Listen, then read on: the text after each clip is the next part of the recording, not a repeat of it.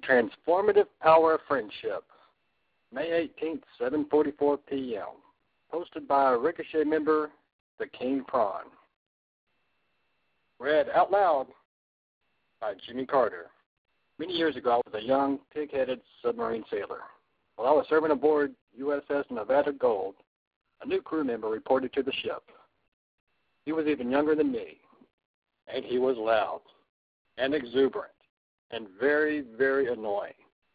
He came across as a typical jock, ruggedly handsome, fit as a fiddle, acted like the world revolved around him, a pride breeding stud. He was the embodiment of all I hated in a human being. Did I mention that he was annoying? Everywhere the guy went, he made himself the center of attention, whether people wanted to give him attention or not. His personality entered the room well in advance of his body, and his voice often before that. He would come into the crew's mess being his usual annoying self, and so irritate me I would just pick up my tray and leave.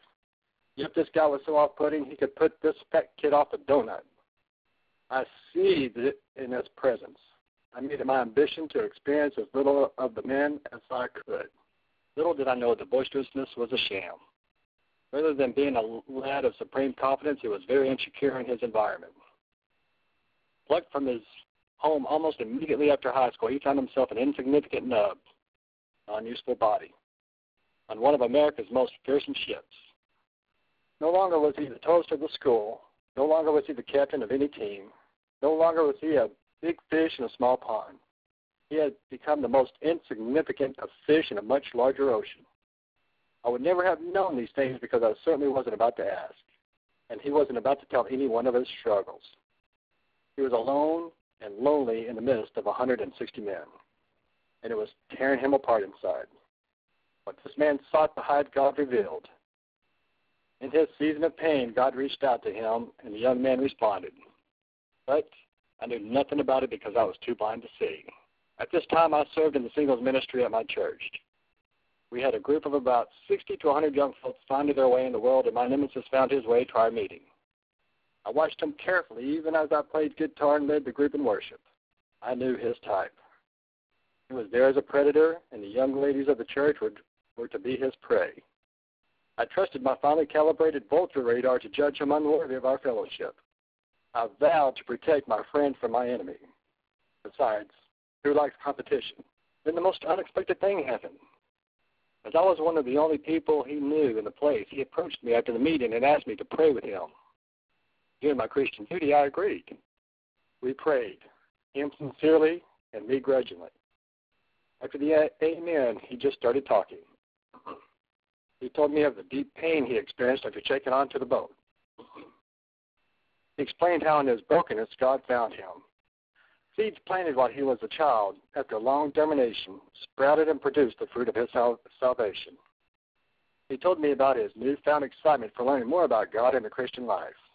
He asked me if I could help him in his new journey. Then a more unexpected thing happened. I asked him to pray with me. I confessed my hatred of him. I poured out the bitterness of my soul with him. We became friends that day. Our next patrol, we were in the same watch section. After each watch, he went to the yeoman's office to do his daily work, and I often sat in the office with him. We listened to music, we talked, we studied the Bible together, and we prayed.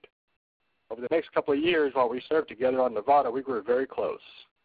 He was very still outgoing and boisterousness, but it put a smile on my face instead of a scowl when he entered the mess decks. No longer my mortal enemy, he was my friend. More than that, he was my brother. I grew to love him.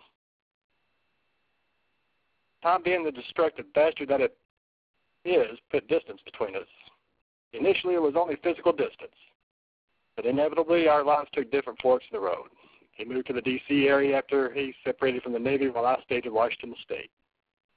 We traded emails for a time, but that ceased as we both became busy with work and families. No more did we experience life together as brothers. Through the miracle of Facebook, we reconnected not long ago. We don't communicate regu- regularly, but I silently celebrated as I read of his family moving into their first house. I smile at pictures of his adorable da- daughter. Whim, I sent a message yesterday and asked what I should do while I'm in D.C. He immediately replied, his immediate reply was, quote, call me, end quote. Apparently I wasn't the only one moved by our friendship. At least one of my nights in D.C. will be spent telling sea stories and reminiscing about the good old days on the, that old boat. We'll have a dinner. We'll enjoy a pipe and cigar together. We'll rekindle a friendship laid dormant by the busyness of life and physical separation.